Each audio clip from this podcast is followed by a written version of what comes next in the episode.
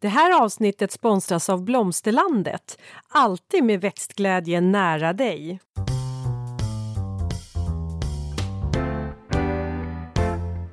Välkommen till Ulrika och Lindas trädgårdspodd. Och det är jag som är Linda Kjellén, trädgårdsmästare. Och det är jag som är Ulrika Levin, trädgårdsdesigner.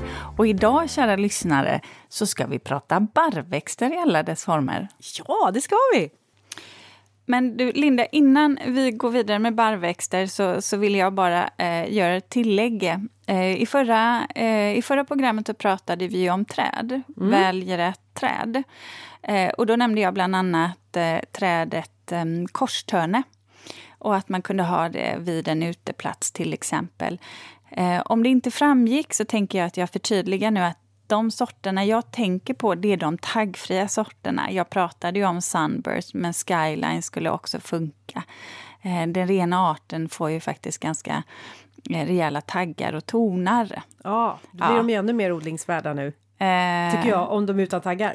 Ja, exakt. Ja. Jag tror du menar med taggarna. Nej, nej, nej. nej, nej, nej. Ska, tagg, in, in, med taggarna. Och sen nämnde jag ju en, um, ett begrepp som man använder när man har, ja, liksom gör landskaps... Formel. Ja, 330-300. Just det. det. Och jag hade ju eh, eh, lite svårt att uttala eh, eh, namnet på han som faktiskt har myntat det här begreppet. Och han, Cecil kunde jag ju. Ja.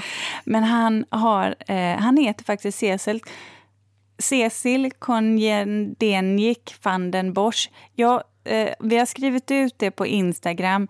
Eh, jag är väldigt dålig på att uttala holländska. Jag tyckte du gjorde jättebra. Eh, jag vet inte. Jo! Eh, jag, så att, men i alla fall, det är han som har myntat det här begreppet som man faktiskt jobbar med. Vill du bara snabb repetera då? Ja. Bara.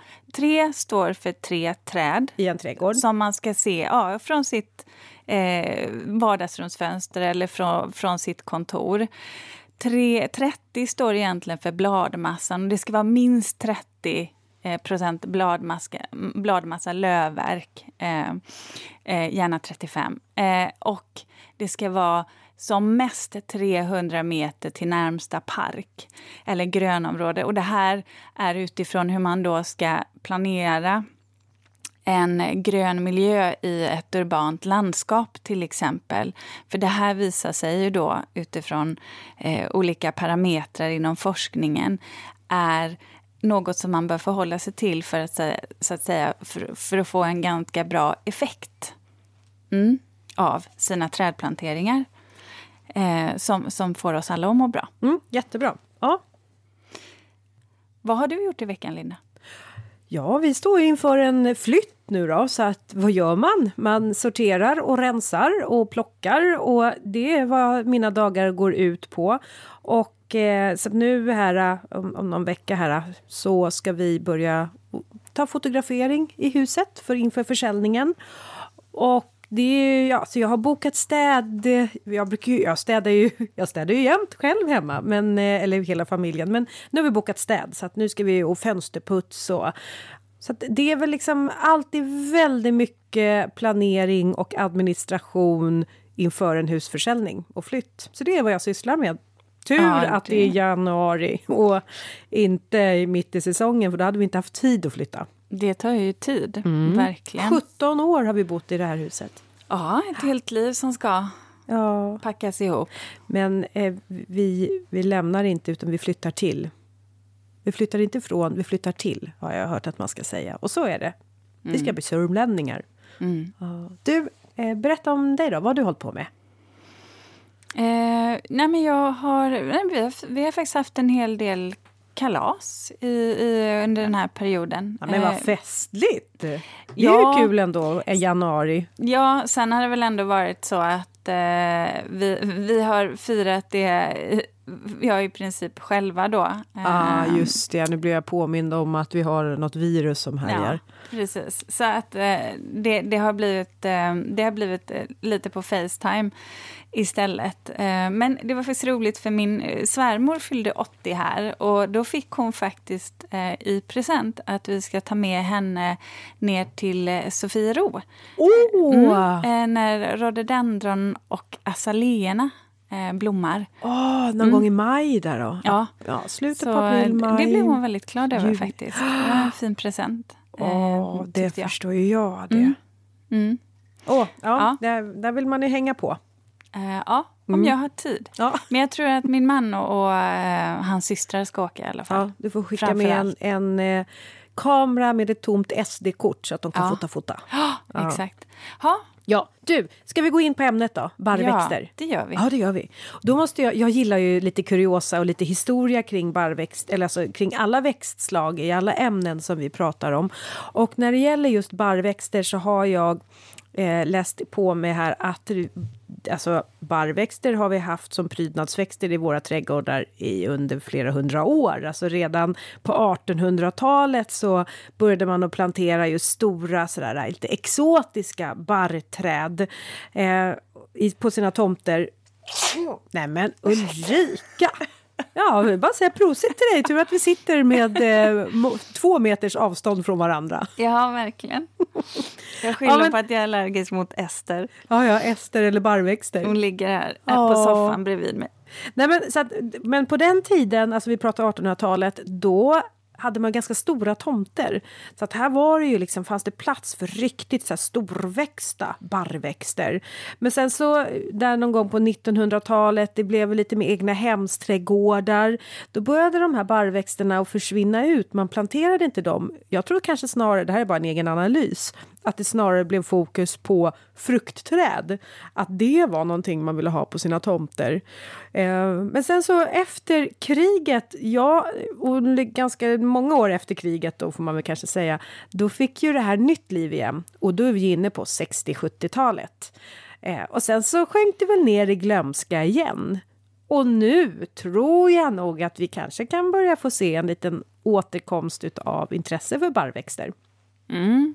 Ja, jag tycker att de eh, fyller många funktioner. För det, det man kan tänka på är ju att eh, en barrväxt, lite beroende på vad man väljer, det blir ju alltid som en lugn fond. Eh, och många av dem har ju ett väldigt vackert grönt bladverk. Antingen så här riktigt så här, eh, friskt grönt, ljusgrönt eller så kan det vara en sån här behaglig mellangrön ton, klargrön eller då mörkgrönt. Och det kan vara otroligt vackert att jobba tillsammans med och ha det som en fond till en väldigt vacker skulptural eller eh, kanske blommande eh, pagodkornell eller... Pagodkornell? Ja. Oh. De är ju så fantastiskt vackra. Har, har så här horisontellt grenverk, alltså ja. som grenvåningar. Och nej, nej, nej, nu börjar vi nästan lämna ämnet här. Det är ja. ju barrväxter vi ska ja. fokusera nej, men, på. Och sen ja. att jobba med dem också med, alltså, eh, tillsammans med perenner och se dem som ibland att de får stå i centrum som solitärer eh, som pelare till exempel.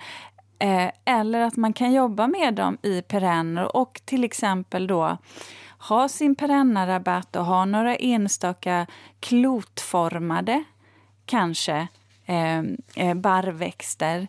Eh, och sedan plocka upp det här runda, du vet med allium som kommer och sedan kan du ha en kontrasterande spira i något gräs. Eh, man kan ju leka mycket med formen också. Mm. Och där måste man ju ändå säga att, att barrväxterna eh, många gånger, eh, eftersom det finns många sorter att välja på, att man så att säga också kan förvandla dem. De kan transformeras beroende lite på vilken form och höjd man vill ha dem på. Så mm. de funkar ju i de flesta stilar också. Jag hade faktiskt några förslag på just eh, barrväxter som har ganska så här, eh, arkitektoniska former, eller tydliga former. Och en av dem som har det här liksom, upprättväxande växtsättet det är ju en ädelsupress som heter eh, Colmunaris. Den har just ett sånt här smalt pelarformigt växtsätt och den får som blågrå barr. Mm. Eh, men den blir ju hög. Här får man räkna med att den blir nästan 8, den kan i gynnsamma lägen dra iväg till 10 meter. Eh, men visst, då drar den iväg på höjden så den blir ju inte lika bred då.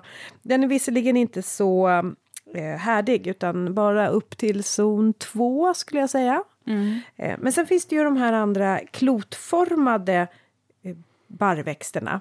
Och där har jag också några förslag och det är bland annat eh, en tuja som heter Glo Golden Globe och sen så Little Giant, alltså Little Giant, alltså lilla jätten, bara det motsägelsefullt. Och sen finns det en som heter Danica. Mm. Danica har jag planterad här ute i min rabatt här kring våran, det här lite spabadet eh, som små eh, det blir verkligen, de, den växer självt och blir som små eh, kullar eller, kudd, eller ja, klot helt enkelt. Eh, sen finns det ju den här också som heter eh, eh Granen PC ABs Little Gem. Också ett sånt här kuddliknande växtsätt. Och den är faktiskt fin att ha både i slänter och i stenpartier. Eh, och just som du pratade om färgmässigt, att eh, man kan titta på barren, att vissa går åt det mörkare hållet och andra mot det ljusa. Den här Little Gem, den har liksom tunna, sådär väldigt eh, gröna barr, lite ljusare. Den blir inte högre än bara liksom typ 30, 40, 50 centimeter och är härdig upp till zon 6. Och det, det är ju eh, faktiskt om man tar eh, en annan tuja som är klotformad eh, så har du ju globosa, klottujan. Ja, det har den, man ju på namnet. Ja, den kan man ju också ha upp till zon 6. Ja. Så det finns ju också en bredd ja. eh, när det gäller att hitta barrväxter för de olika zonerna. Jag vet att man kan, man brukar, eller brukar, men man kan dela in barrväxter i tre grupper. Och den ena är då miniatyrgrupp och den andra är dvärg, dvärgbarrväxter och den eh, tredje är stora barrväxter. Den här miniatyrgruppen, där hittar man barrväxter som kommer upp till ungefär en maxhöjd på en halv meter. Och det här är oftast barrväxter som eh, har sitt ursprung från alpina områden där de verkligen har hållits tillbaks eh, i, eh, storlek och höjd eh, av, av, naturen. Och sen så, där kan man också hitta många av de här marktäckande barrväxterna. Sen har vi dvärgbarrväxterna. Det är barrväxter, de kommer upp till ungefär en två meters höjd. Och det är barrväxter som har utvecklats genom mutationer. Eh, det vill säga, vi har ju till exempel sockertoppsgranen är en sån här äh, dvärgbarrväxt eh, som har då blivit muterad då ifrån sin rena art. Och sen har vi de stora barrväxterna och det är just de barrväxterna som är fortfarande kvar i sitt, i sitt ursprung, rena arterna. Och de, de kan ju bli uppåt fem meter. Och här pratar vi ju blågran, tall, idegran till exempel. Så att här har man liksom, vill man ha miniatyr, dvärg eller de stora barrväxterna. Mm. Och du var ju inne där på, på tuja. Mm. Började ju du med. Och, eh, här, det är ju faktiskt en, en väldigt vanlig häckväxt. Eh, Nej, det, jag tror att, menar du? Eh, ja, det är väl den som de flesta väljer ja. eh, om man ska ha en vintergrön eh, häckväxt. Men jag skulle faktiskt vilja säga att om man har utrymme för det så kan de vara ganska spännande som stamträd också. Om man väljer den sorten som heter Excelsa. Eh, och då, men men det, här är ett, det här är ett högt träd. Återigen utrymmeskrävande, men ganska häftig också i, i en större trädgård eller nästan lite mer parkliknande miljö. Mm. Eh, Kanske är någonting för Åsby gård. Ja, mm. men sen kan jag faktiskt tycka så här, det finns också en vintergrön eh, häck Eh, som, som man skulle kunna använda lite mer. Ja, låt Och höra. som är ganska skuggtålig också. Så då kanske vi får se en liten variation i många eh, liksom, ja. tätbebyggda områden. Och som åtminstone som man skulle kunna ha i alla fall zon 1 till 3. Och det är ju hemlock. Ja, just det. De är ju så himla fina för Ja. att du vet till skillnad från en tujahäck så har hemlocken sån här, du vet skotten då, de är så lite hängande. Eh, så att de ger ett ganska mjukt intryck. Ja. Eh, och så får ju de nya skotten bli så här friskt gröna, ungefär som på idegranen. Och sen så, så blir de då längre fram, eh, eller de andra eh, grenarna är ju då, barren är ju mörkgröna. Ja. Så det blir väldigt effektfullt just när man har en klippt häck där man hela tiden ser de här nya gröna skotten och så mognar de och blir mörkgröna. Hade du någon eh, sort? Jättefin. där. Ja, det är den. Det är den, den. Ja. Eh, hur hög blir den då? Och eh, hade vi koll på den? Ja, jag tänker väl att du ska använda den som en klippt häck. Ja. Eh, och då kan det ju bli några meter. Ja. Ja. Det som jag tror är svårt att konkurrera med just tuja, det är väl priset. För att jag tycker att i och med att tujan är en sån eh, vanlig häckväxt så är det ju att den liksom, de kan ju pressa priserna till inköp och det är väl därför den blir så pass vanlig. Så att om vi då kan lyckas lyfta andra barrväxter eller då vintergröna så kanske vi får också till en större, att man börjar odla dem och Ja. att man också Jag, jag tycker att bor man ända upp till, eh, alltså att man i alla fall kan ha zon 3, så tycker jag att man ska kolla upp hemlock. Det är en, det är en jättefin Mm. eh, Jag hade, den, häckväxt. ja, jag hade faktiskt den också uppskriven som en marktäckande Mhm. eh, vint, eller barrväxt. Eh, men då heter den Yeddelow. Heter den då. Men du, eh, om man ska titta på... Alltså, om man liksom backar bandet lite, eller backar och backar, men har du, kommer du ihåg så här, ditt första möte med en barrväxt som gjorde intryck på dig? Ehm, eh, Eller vet du en barrväxt men som gör intryck på Det är dig? ett negativt intryck. Jag kommer Ja, ihåg att vi hade okej. en, en granne i, i, där jag bodde när jag var liten som var så himla arg av sig. Och eh, han, hade, han bodde precis vid vår, den här gemensamma gräsmattan där vi brukade Ja, du vet, man sparkar boll och man spelade badminton och så vidare. Och det hände ju av och till att eh, Ja, att bollar åkte över hans staket och in i hans tomt. Och det var alltid med fara för livet som, som någon av oss fick springa in och hämta det där. Och framförallt så var det hans idegran som han var så himla stolt över. Ett sånt här förvuxet åbäke. Eh, som stod där. Eh, och jag tänkte, jag kommer ihåg när jag var liten att jag tyckte att den där busken såg lika skräckinjagande ut som jag upplevde att han var. Ja, så Mm. då blev det som att eh, den växten eh, påverkades av Ja, för- han, hur ja. han betedde sig och sen... Förvuxna idegranar eh, tog lång tid innan jag kom över. Kan jag säga. Wow, Mm. ja. Men jag vet vad man kan göra med en sån och det Vi- kan jag komma tillbaka Vi till återkommer sen. till det va? Mm. Ja, för vi ska prata lite mer Du om idegran.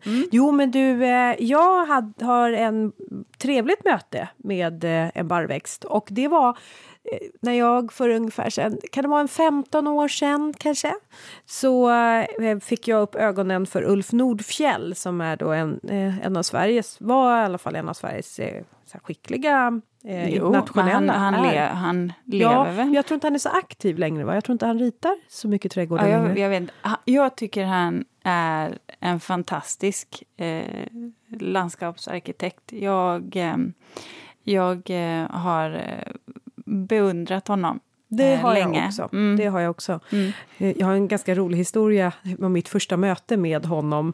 Men Ja, jag, men det tror jag. jag kanske har dragit Ja, den. Ja, för jag ska inte gjort. dra den nu. Men eh, så då var det i alla fall eh, ett möte med visningsträdgård, en sån här showgarden som Mm. han gjorde. Dels eh, på Chelsea när jag har varit där. Så var det en ehm, tall som var återkommande. Sen åkte jag upp till eh, Vi trädgårdar i Sverige där han också gjorde en sån här eh, visningsträdgård som heter tror jag Skogens trädgård. Och jag blev också lika knockad och där upptäckte jag de här små tallarna igen och det var Pinus mugo var det, bergtall. Och där kände jag så här, oh, det här var så läckert. Och han hade ju blandat den här med, eh, vad, är det silverfryle som han eh, gärna använder sig av i prydnadsgräs och eh, Ja, det var så himla liksom, sobert och, och utvalt. Så där kände jag så här, wow, den där lilla bergtallen.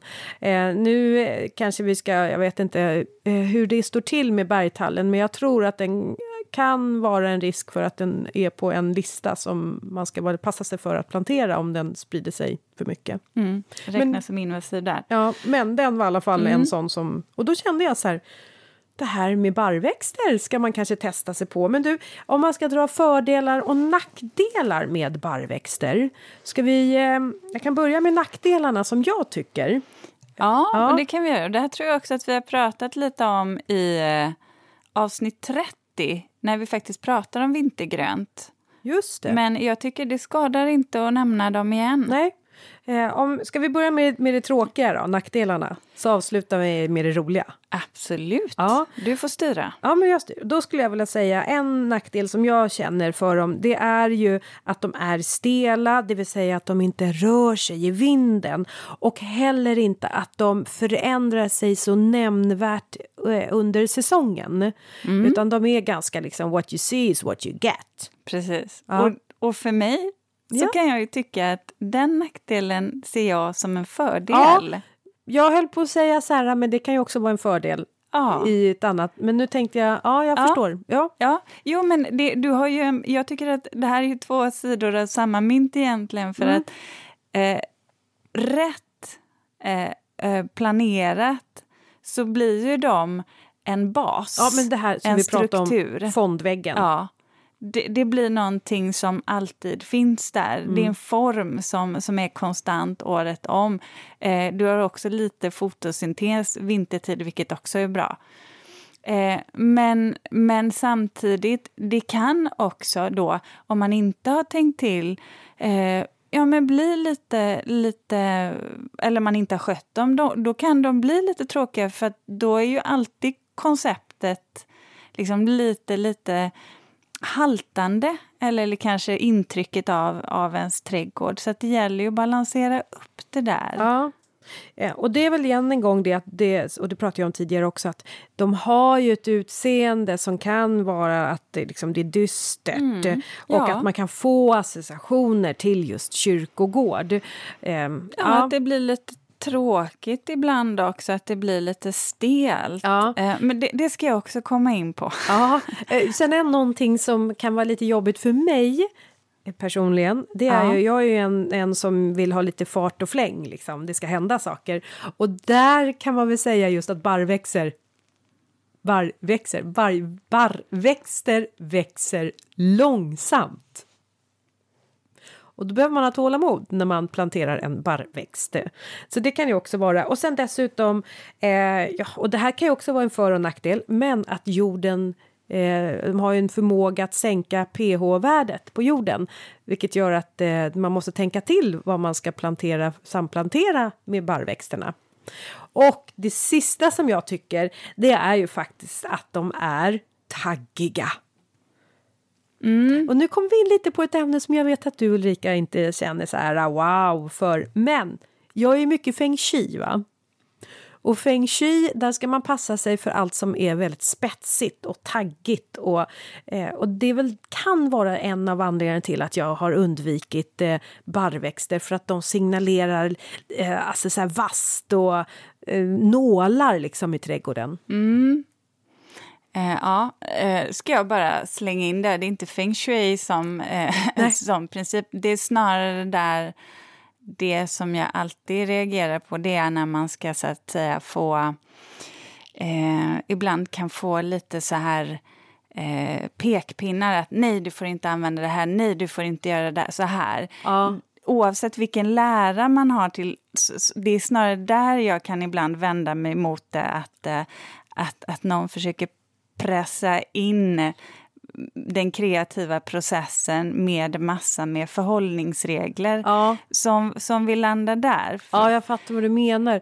Eh, Men eh, för, för att jag kan också tycka att det, för det är ändå upplevelsen oavsett så att säga hur man skapar sin trädgård, vilken lära man går efter, så är ju det där harmoniska man är ute efter. Och där kan jag ju ändå hålla med dig att en barrväxt, och det är det jag tror eh, också i, för min egen del att jag kopplar ihop det till det här att det blir lite och har varit för mig lite negativt, att det är taggigt, att det känns lite så här Eh, ja, ja, men att det kan vara lite stickigt och ja, att... Taggan utåt. Ja, men ja. lite ogästvänligt.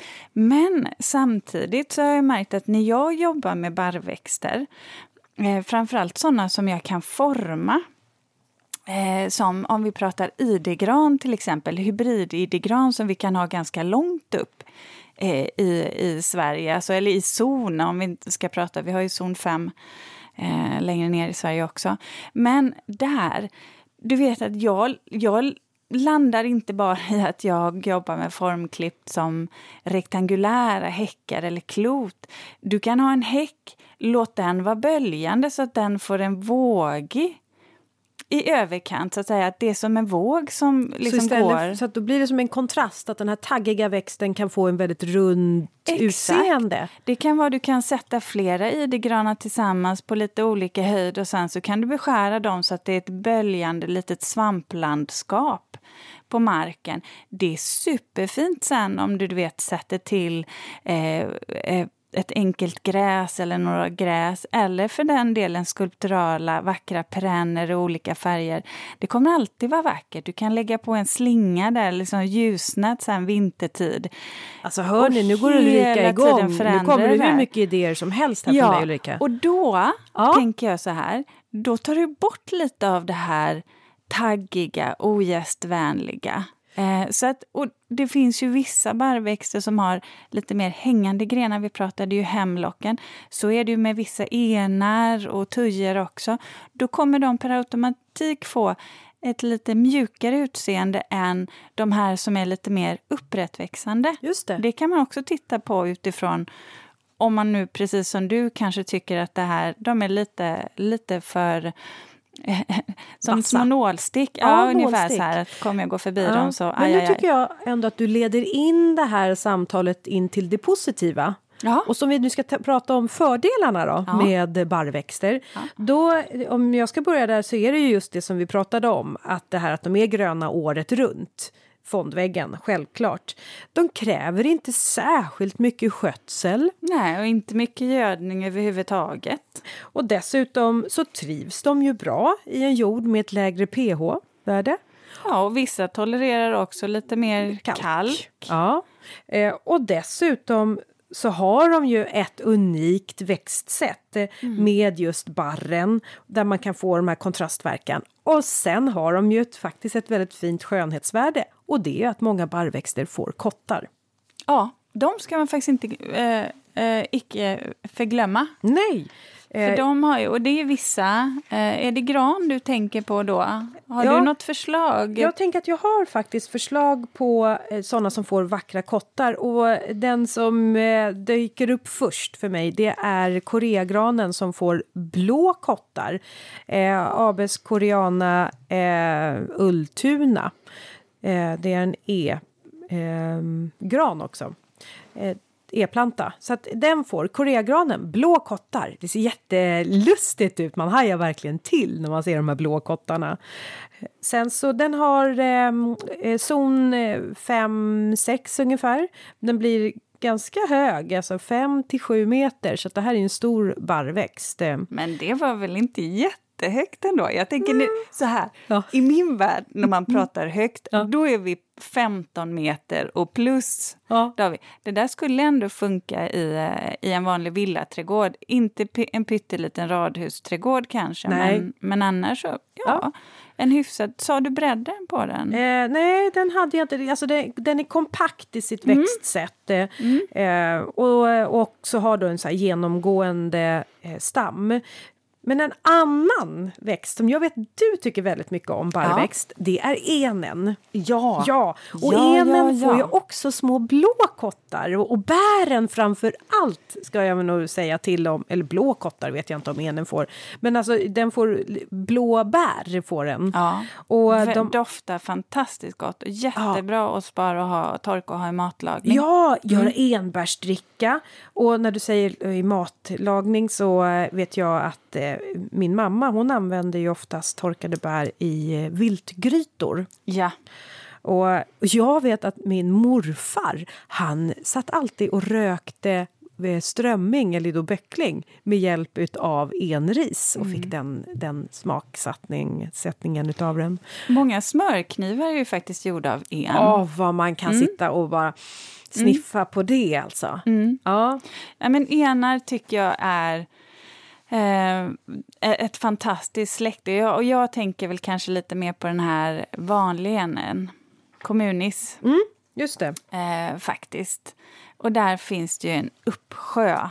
Eh, och nu, så här är det ju att mm, enarna är så speciella för de, ofta så tänker man ju på att de står Eh, ja, men du vet, på ganska torra, soliga platser. Och det klarar de ju av. Men grejen är det att de klarar faktiskt av en liten rikare eh, jord också. Och eh, även så att säga lite tyngre jord, även om det inte får vara liksom, kompakt lera. Det finns ju ingen barrväxt som gillar det. Eh, men grejen är, anledningen till att man ofta tänker på enar som till exempel i kustområden eller på så här soliga eh, marker, det är ju för att om de här enarna skulle få leva tillsammans i en, eller vara i en skog till exempel, så kommer de löv, alltså lövträden konkurrera ut enarna, för enarna vill ju ha sol. Ja. För att bli riktigt, riktigt fina så ska ju de stå så att de är solbelysta över hela sin, sin, sin yta, hela sin kropp eller vad man ska Ja, säga. Sin, ja, säg kropp. Ja. det tycker jag är fint. Ja. eh, så, att, så att de blir jämna och vackra. Soligt och de tål ju även att stå blåsigt. Och det är väl så här också med just barrväxterna att de, de har ju sitt ursprung från olika delar eh, på jordklotet och, och därför så har de ju också individuella behov. Jag tänker på, om vi tittar på idegranen igen, är ju ett, eh, en sort som fungerar alldeles utmärkt att plantera i ganska djup skugga. För det är ju också där den har sitt ursprung, att växa lite mera eh, i skuggan av större träd. Medan till exempel eh, ädelgranar, de eh, i sitt ursprung så växer de på bergsluttningar i eh, eh mycket väldränerad jord men ändå där det kan vara en rik nederbörd. Och överhuvudtaget vad de har gemensamt egentligen alla barrväxter det är ju att de vill ha en väldränerad jord men en jord som samtidigt ska hålla fukten.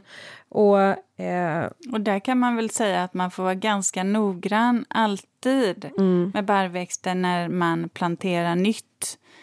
Det finns inga barrväxter som gillar att torka ut Nej. när de precis är nyetablerade. Där måste man vara noggrann. ja, och då pratar vi inte bara att eh, första säsongen utan Mm. Nej. Mm. år ett, två och tre behöver du vara med där. Ja. Eh, och, så, och då kan det också vara så här att enar och tallar trivs i en mager jord medans gran och tujor trivs i näringsrikare jordar. Mm. Och enen, den klarar faktiskt Ja, den- lite ja, eh, på- näringsrikare jord också, Ja. ska man säga. Linda, visst är vi stolta över att ha en sponsor till dagens avsnitt? Ja, och det är Blomsterlandet.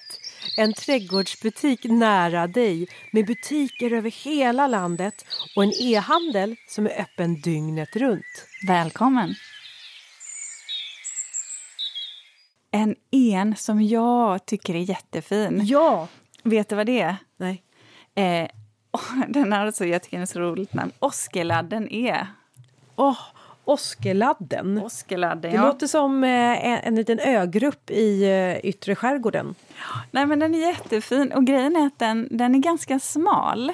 Så den blir kanske 50 till 80 centimeter i diameter. Det är en pelaren. Oh, ja, ja. Faktiskt. Har, du an- har du använt dig av den och ritat in i trädgårdar? Ja, så den, den tycker jag kan vara, kan vara väldigt skulptural. Och även då om man har, eh, har en liten trädgård så Ja. passar ju den bra. Eh, och den blir så här eh, två och en halv till tre meter bred, eller hög. Ja. Går upp till zon 5. Och den kan ju vara snygg att sätta i, i grupper eller du vet att man gör som eh, en formation av dem eller på rad om man vill ha eh, som att avskärma någonting, till exempel med där du inte vill ha en tät häck utan du vill ha någonting som är lite mer eh, genomsiktligt. Eh, Och de får liksom lite silvriga, de har gröna bär men som så lite silvrig anstrykning. Jättefin faktiskt, tycker jag. Eh, jag måste ju också liksom göra en liten varning här också när det gäller just enar. Att eh, man ska eh, inte plantera, eller inte, men alltså Päronrost är ju någonting som är bekymmersamt och eh, päronrosten hos päronträden värdväxlar ju med olika enar. Och det är ju sävenbom, kinesisk en och där ska man väl vara aktsam för att eh, mm. om man vill bli kvitt eh, päronrosten då måste vi bli av med ja, den här Man har till och med av... tagit bort vissa ur, eh, ur liksom, man saluför inte dem eh, längre. Jag brukar faktiskt, eh, det här, nu säger jag vad jag gör. Ja. Eh, jag brukar faktiskt försöka hålla mig till de vanliga, vanliga den vanliga kommunens. Ja. Mm. Eh, ja, det kan vara en... Eh, det finns ju de kommuner som är, har irländskt ursprung också, eh, som funkar bra. Men jag, jag brukar försöka eh, hantera, alltså välja bland de enarna för att ändå undvika en del av de här sjukdomarna. En sak som jag tänkte på när jag pratar pelaren och som kan gälla alla pelarformade barrväxter, eh, pelartuja till exempel, eller eh, det är ju att man ska tänka på att alla, alla barrväxter som, som strävar uppåt och som har flera, flera grenar som går uppåt, de kan ju vara lite känsliga för blötsnö. Just det. Mm. Då kan de brytas eller fläkas upp. Det kan man också behöva tänka lite på vilken sort man väljer. Eh, kan man också fråga på plantskolan ifall det är så att det är någon sort som är extra tålig för det. Eller att man tittar för då måste på. man ju hålla koll på den under vintern så ja, att man precis. är där med en, eh, en sopborste och kängar till den. Ja, för att annars, det är så tråkigt om man får de skadorna för då, man vet ju det, barrväxter är ju inte som lövväxter. Eh, eller bladväxter, det vill säga att man, eh, det är inte så himla lätt att bygga upp någonting nytt Nej, efter att de har brutits, eftersom ja. de inte bryter nya skott på gammal ved. Exakt. Men vi har ju ett undantag där, men vi kommer in på undantaget ja. strax. Du, eh, om man nu vill eh, plantera lite barrväxter i sin trädgård och man känner att nej men nu, blir jag, nu har jag fått upp ögonen här för den vintergröna basen och att de finns i olika former så att man kan laborera med det. Då är ju den bästa tiden för plantering av barrväxter, det är ju på eh, våren eller på försommaren. Mm. Så att det är inte, inte för tidigt på eh, vårvintern eller, och ej heller för sent på säsongen utan eh, där någon gång eh, på försommarplantering. Ja, ja vår, våren där, mm, liksom när våren. det beroende lite på var i Sverige man bor och när eh, när, när våren kommer, så att säga, försommaren. Nej, och, och det väl, man säger väl det att i södra Sverige då kan du plantera ungefär till ja, senast i mitten av oktober. Eh, Mälardalen här omkring, ja, senast mitten på september och eh, bor man längre upp i Norrland så där, då är det kanske... Eller bor man högre upp än ja. zon 4-5? Ja, mm. då får man kanske säga att man får Föredrar. plantera i eh, senast, senast in i augusti, eller helst faktiskt på vår försommarplantering. Ja, föredra sommaren. Ja. Sen du... beror det på om man får det i klump eller om man får det i kruka. Men det där har vi gått igenom ganska bra när vi hade um, vårt odlingsavsnitt mm. Möt en odlare. Va? Just det. Mm. Du, eh, jag jag hittade ett sånt där husmorsknep hur man kan göra med vintergröna växter på våren när man inser att det är bara någon vecka kvar nu innan kärlen släpper taget. Mm. Mm. Eh, och man märker att det här är kämpigt för de här vintergröna växterna för att de behöver suga upp vatten ur sitt frusna rotsystem och det går ju inte. Eh, och det är därför de då drabbas av, käll, eller av kärlskador. Men då läste jag på att man kan faktiskt ut och vattna med varmvatten kring eh, eh, barrväxtens... Eh, eh, säg att du har en kruka till exempel. Eh, så släpper kärlen och växten kan då börja och förse sig med vatten. Eh, det är ett litet tips. Jag, jag har inte provat det själv, eh, men jag har, jag har läst om andra som har gjort det. Mm. Men du, Linda. Mm. Jag skulle faktiskt vilja nämna... Jag skulle nämna barrväxter som, som inte behåller sina barr. Ja! Kan vi inte prata något om dem? ja. Är du, är du med på vad jag tänker Jag säga tänker, för träd? ja du säger, det är väl lärk du tänker? Ja, vi kan börja med den. Ja, jag tänker du ginkgo? Ja, ginkgo. Ja, ginkgo också. Mm. Men ska vi ta lärken? Ja, ta du. Jag har en, de här har du koll på. Ja, nej. Lärken är ju egentligen, det, det är ju lite större träd, men det finns ett, eh, en variant som jag av den, en miniatyrvariant egentligen av den japanska lärken som jag gillar som heter Stiff Weeping. Just det. Ja, den ser nästan ut liksom, det är ett väldigt litet, litet träd och där, där grenarna hänger, det ser nästan ut lite som ett bergatroll. Ja. Du vet så här, håret på ett bergatroll Ja. så här Ja. grönt och, och bara Ja. trillar ner från, från liksom toppen.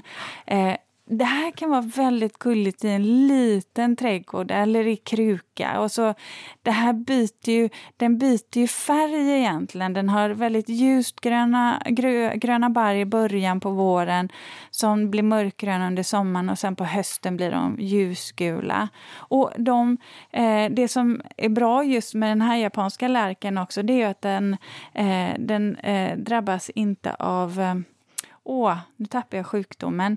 Vad är den heter? Lärk... Eh, kräfta, va? Eller lärk... Ja, det låter bekant. Jag, jag kommer tillbaka. Jag vill bara säga lärkrost och jag vet mycket väl att det inte är det. Så Ja. Vi får leta. Eh, den drabbas inte av eh, sjukdom. Det heter lärkkräfta. Ja, det var det. Ja. Ja. Ja, vad bra. Den är mo- eh, inte mottaglig för det i alla fall. Så det är bra. Men sen så måste man ju bara få komma in på, på ginkgon. Detta, detta träd som man... Ja, som ni vet fanns på Triasperioden för över 200 miljoner år sedan. Då, då har man hittat liksom, fynd därifrån där man kan se att de fanns. När, när det fortfarande, när alla kontinenter satt ihop i en enda jättekontinent, Pangea. Det här är ju ett häftigt träd. Det är ju egentligen inte ett barrträd, det är ju inte heller ett bladträd. Eh, många tycker ändå att de hör till barrträden. En del vill säga att låt ginkgo få vara ginkgo. Det är eh, något av något som är unikt. Alltså. Eh, men det här tycker jag är så vackert. Det här är ju lite ett sånt träd som vi pratade om, Linda, det vill säga som har eh, ett ganska behagligt lövverk, det vill säga inte så eh, kompakt utan som släpper ner en hel del ljus.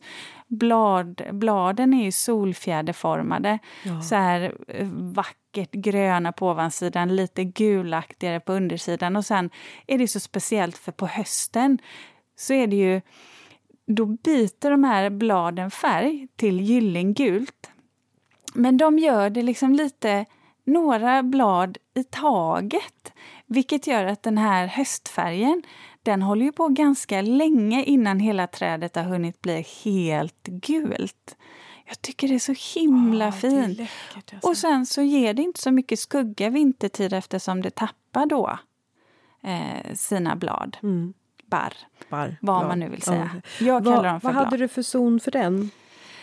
Åh, den går väl bara upp till zon eh, två, va? Ja, jag kan inte tänka Är mig att zon den... två? Men Det, du- det får vi kolla Ja. där. Men, Ska jag slänga in en barrväxt? men En... stopp, Jaha, jag du är mer inte där? klar. Ja, nej.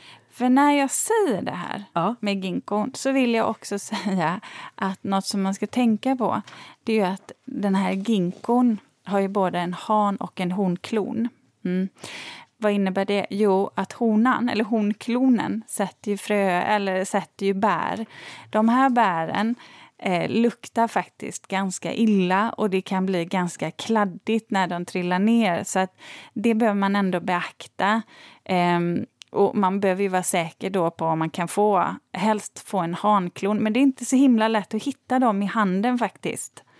Eh, bara min passus som jag vill slänga in. Ja, men och... eh, Zon 2, ja. Zon 2. Ja. Du, då skulle jag vilja säga någonting om eh, en tall som man verkligen kan odla långt upp eh, i zonerna och det är hela vägen upp till i alla fall ja, men, eh, zon 6 ungefär kanske sex till och med sju. Mm. Och det är ju brödtallen. Ja. Ja, Pinus sembra.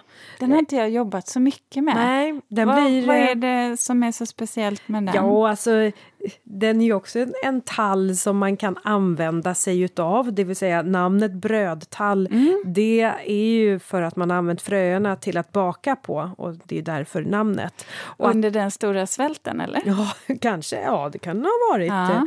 Eh, men också då att så dels, eh, men också att den är så pass härdig och den växer ju vilt. Eh, här stammar den ifrån Sibirien och Alperna. Brödtallen, Pinus sembra. Mm.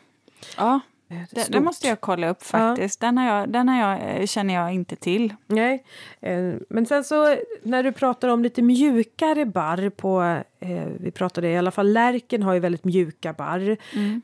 det här har vi även sockertoppsgranen. Mm. Konika, den har ju inte heller så här jättetaggiga utan lite mera mjuka och också ganska så frisk grön färg har den ju. Ja, men vissa bärväxter kan ju vara nästan så, så att man vill gå fram och klappa på dem. För de, de ser lite mjuka ut. Eh, jag nämnde ju att jag skulle komma in på, på det här med, med vad gör man då om man har en förvuxen idegran. Grejen är det att man kan faktiskt stamma upp de här. Det vill säga att man tar bort de nedersta grenarna och sen skulle du ju då kunna formbeskära den övre delen. Forma den lite som du vill, som en svamp eller ett paraply eller någonting sådant. För de här kommer ju bryta nya grenar eftersom det är en idegran. Då kan det helt plötsligt bli så att man kan se igenom, om man sitter vid sin uteplats så kanske man gör, får så att säga som ett raster av stammar men som man sen kan se under och så kommer kronan lite högre upp. Då kan det bli väldigt vackert, också jättevackert att ljussätta. Släng, under, alltså släng ut en matta av nävor till exempel. Oh, släng ut, det ja, gillar jag. Flocknäva. Ja. Och sen kanske du vet lite lökväxter och du kanske drar i en stepplilja också som kommer på sommaren. Eh, ja men då är man hemma. Så att jag, jag tänker så här att vissa, vissa barrväxter som har vuxit sig alldeles för stora eller som har fått svampangrepp och så vidare för att de står i för kompakt lerjord till exempel. De kanske man inte kan ha kvar, de kanske man måste ta bort. Men vissa som man faktiskt kan beskära, eh, fundera lite på om det finns något som ni kan göra med dem formmässigt så att de kan smälta in och bli ett smycke istället. Men om vi pratar om eh, en eh, barrväxt som verkligen eh, är som Rolls Royce-häcken som går att eh, formklippa så är det ju idegranen. Den är ju, eh, den, vad säger man, det är undantaget som bekräftar regeln. Och den bryter ju nya Eh, eh, nya skott på gammal ved. Men när det gäller just idegran så har ju den eh, bär som är väldigt, eller i alla fall kärnan i bären som är väldigt giftig. Ja, hel, hela växten är giftig ja, förutom hela... det där röda frukthöljet mm. runt omkring. Så där tycker jag att vi kan rekommendera Hilly som är en eh, hanplanta som alltså inte bär bär bär. Ja, jo, men om man design, så brukar jag alltid resonera. Har man offentliga ytor eller man har trädgårdar där man vet att man har små barn eller vid lekplatser. Då väljer man hanarna? Mm, ja, faktiskt. Det är dumt att få de där bären som är lite lockande. Mm.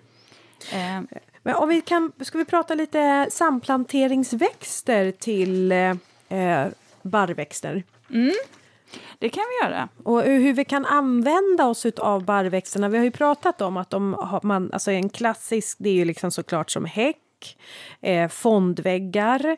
Eh, vi har träd ja, och mm. uppstamma för att ja. använda ytan där under. Ja. Men vi kan ju också ha de här formerna som i en rabatt, att de här klotrunda och, och pelarformerna bara för att få in de här arkitektoniska Ehm, men, eh, men annars då, i en rabatt, eh, vilka växter sätter du gärna ihop med eh, barrväxter? Ja, men jag skulle säga... Ja, Eller buskar? Ja, eh, nej, jag använder mig mycket av videgranen just för att den går i så många olika zoner och att jag kan forma den som mm. jag vill. Ja, och jag, jag, Ja. Och får jag säga en, nu bara högg jag bara för att jag känner att det här måste jag säga. Ja. Men en eh, jättebra kombination, det tycker jag är idegran med julrosor. Ja, I love it! jo men det är jättevackert. Ja. Och just det här eh, nej, att forma det som en rektangel, en kub eller en kon eller whatever i en perennarabatt för att få lite struktur eller bara för om du vill ha en väldigt modern, lugn plantering så är ju den strålande. Och det är egentligen ingen fara där med att... Och, alltså jordmånen, de klarar ju det, idegranen. Men om man då skulle ha idegran, julrosor, vad skulle du kunna tänka dig kombinera med ytterligare för några? Du skulle ju kunna ha ormbunkar till exempel. gud, ja, beror lite på om du ska ha det i skugga och så vidare. För att det här blir ju speciellt när man Ja, ska då plantera. Det här är ju lite skuggväxter. Mm. För grejen är ju så här att två saker när man pratar med, med vintergröna växter om man tänker sig att det ska ha en struktur året om och framförallt om vi pratar om någonting som ska vara en solitär eller som ska ha, eh, kanske ha en form som jag började prata om att jag jobbar med en kub. Det som jag inte kan göra då, eller det som jag egentligen bör undvika, det är ju att plantera någonting som är för högt precis invid den här idegranen eller barrväxten, eller om det är en pelaren för den delen. Grejen är ju det att då får ju inte de här något solljus på sig. Eh, Så det behöver man tänka på. Vad är det, om jag tar en kransveronika till exempel som sedan döljer hela, hela den här kuben eller gör så att den inte får sol på sig från, från en sida, från sydsidan till exempel, då kommer inte den sidan vara så vacker vintertid sen. Det kan man behöva tänka lite på. Att man i så fall jobbar med perenner som kanske är lite skirare eller som bara har en bladrosett längst ner. Eller som då finns kvar eh, som hakonigräset som ändå behåller... Eh, aha, det blir brunt men det står ändå kvar ett tag som ett, en kaskad av, av gräs där. Eh, men sen så får man ju också tänka på att när man pratar om eh, barrväxter i, i en perennarabatt. Som sagt var, du pratar om någonting som är skuggigt, då är det ju inget problem med vintervårsolen. Men kommer sen vintervårsolen och du har satt en del barrväxter som, som till exempel idegranen kan ju sitta väldigt skuggigt. Det pratade vi om i förra, ja, förra avsnittet när vi pratade väl rätt träd. Eh, kommer den då å andra sidan soligt, då behöver man ju tänka på att där ska man skydda den på vårvintern med skuggväv eller dylikt. eh, Så att den inte får eh, Ja, med tjälskadorna. skador. Men en, jag har faktiskt en, en, någonting som jag kan tycka... Samplantering. Ja, eh, eller som jag tycker är ganska eh, eh, rolig. Jag försökte hitta en synonym, jag kom inte på det. Då tar man roligt. Ja. Kryptuja. Och det här är inte en Ja! tuja. Mikrobiota. Ja, det, har, det tillhör liksom en annan familj Ja. där. Mm. Det här är ju en jättehärdig eh, marktäckare. Mm. Sibirtäppe är, tänker jag på då. Och den är ju härdig ända upp till zon 6. Den Ja. har ju så här riktigt klargröna, krispiga bär på sommaren.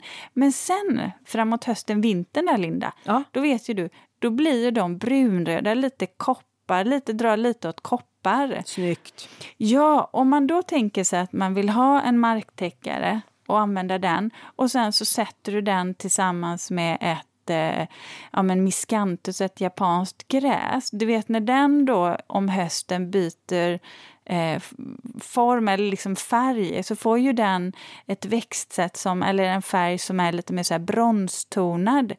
Det kan bli jädrigt snyggt Ja. med ja. de två. Men sen på sommaren så kommer det här vara helt, alltså både kontrasten då i barren och i gräset vara grönt. Och ingen av de här växterna tycker jag om att, eh, för stående vinterfukt. Så att Nej. de funkar också bra ihop och man kan ha dem hyfsat högt upp i landet.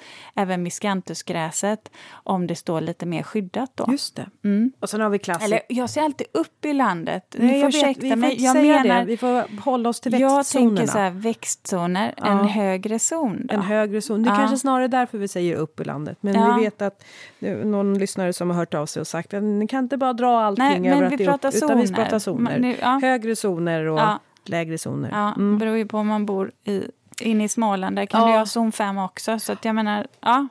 Exakt. Mm. Eh, men du, annars så tycker jag också att det kan vara fint att såklart samplantera med rhododendron, självklart. Mm. Jag tycker också att eh, olika sorters rönnar, tänk en den här fondväggen med barrväxter och sen så en liten pärlrönn framför kanske. Ja. ja. Blådaggiga växter kan ju vara jättefina ja. att jobba med silvrig, silvriga nyanser eller violetta ja. nyanser. Ja. Astilbe, skugggröna också. Jag, jag tycker så här, det, det, finns ju egentligen inget eh, det, det, finns ingen stopp för vad man kan sätta in egentligen. Det är ju snarare att man får välja rätt barrväxt till rätt plats och sen anpassa perennerna där utifrån, beroende lite på man, vad man vill ha för stil. Mm. Det är inte svårt egentligen mm. att kombinera. Det var så roligt när jag gick min trädgårdsmästarutbildning så hade vi alltid i slutet av um, varje år då så hade vi alltid en hemlig gästande föreläsare. Så att när vi kom fram till jul och skulle avsluta och ett år då var det just en föreläsare som var väldigt duktig inom barrväxter. Och han beskrev barrväxter och de här formklippta barrväxterna så fantasifullt. Han beskrev dem som små biskvier mm. och fågelbogranen till exempel. Och bara där så kände jag så här, åh vad spännande att ha en liten grön biskvi ute i sin rabatt. Mm. Bara det att man sätter på andra namn på de här fantasifulla namn ja så blir de ju mycket mer och, gulligare. Ja, och jag tycker man, det, det, är en jättebra ingång, Linda, att börja där och se det här att man kan forma dem själva. Bergatrollet som du sa. Ja, uh. och för att jag menar, det är ju ofta också så att pratar jag mina kunder så säger de vi vill gärna ha vintergrönt, däremot så är inte alla så superförtjusta i barr. Och då märker jag att om jag tar de här som eh, är lite mer tilltalande för ögat eh, så går de ofta hem mm. ändå. Mm. Mm. Men du, ja. eh, har vi någonting mer att tillägga? Eller nu, nu har vi rundat... Nu tycker jag vi har rundat av, va? Eh, ja. Jo, någonting som jag tänkte på det här, det har vi pratat om innan det här, men det gäller ju oavsett växt du köper egentligen när vi pratar vedartat det är att man får faktiskt, man bör vara med lite det här med beskärning och ha lite koll på, beroende på vilken barrväxt du väljer, när du ska beskära den och också uppbyggnadsbeskärningen där. För att eh, som sagt var, eh, eftersom man inte kan förändra formen alla gånger när de har vuxit till sig Mm. Jag, har var, ett tips, där. jag har ett tips när det gäller just beskärning ja. och det är att eh, när man ska skära sin barrväxt eh, då är det ju årstillväxten som man skär och då vill man ändå, då brukar man se det, det är liksom barren brukar vara lite mer krispigt gröna där och när man då sätter sekatören så är, vill man behålla även krispigt gröna barr innanför sekatören där man har skurit så att man inte klipper bort allt i, liksom, i nytillväxten utan att man låter det vara någon centimeter åtminstone. Mm. I Bra. USA vet jag att man formklipper ju eh, barrväxter, alltså det är mer regel än undantag. Mm. Eh, där har de ju en helt annat sätt kanske att se på barrväxter, där går man ju putsar och putsar. Men då... Jag tror det var 60-70-tal där. Ja, jag tror, ja. det också. Ja, jag ja. tror att det, det skrämde bort många från, från barrväxter. Men du Linda, ja. eh, har du en reflektion? Eh... Ja, men det har jag. Det, det är så här jag tycker att det ibland kan vara väldigt jobbigt när relationer som står en väldigt nära tar slut utan att man själv kan påverka det. Eh, ja, jag tänker på så här, kanske vänner, par som man har umgåtts med men som väljer att bryta upp och skilja sig. Och helt plötsligt så står man där med tomrum med vänner som man haft så nära men som de finns ju kvar men inte på det sättet som man, man, vill um, man har kunnat umgåtts. Eh, en sorg i det. Och likadant, eh, nu har ju vi eh, ungdomar här hemma, barn som skaffar flickvänner och pojkvänner och så tar man till sig de här eh, härliga ungdomarna och sen så en dag så kommer de hem och säger att nu har vi gjort slut. Va? Nej, men, Utan att prata med dig? Ja, exakt! Men vänta nu. Men, vänta är det inte nu. parterapi men, Ja men faktiskt, det är som att nej, men du, jag måste också få vara med i sådana fall. Och, nej, jag tycker att det är en svårt att hantera när relationer tar slut utan att man själv... Ja men jag förstår. Och det, det där, där ja. tomrummet och jag vill ju behålla den här personen i familjen men det, det, kanske inte går rent liksom... Nej, inte på det sättet Nej. i alla fall. Ja. Så kan inte ungdomarna växa upp och så, så väljer de en och sen är det för alltid för jag orkar inte det här. Jag orkar då, inte det här. Jag då måste man alltid vara väldigt säker på att man väljer rätt och det är väl det som är svårt att veta. Ja.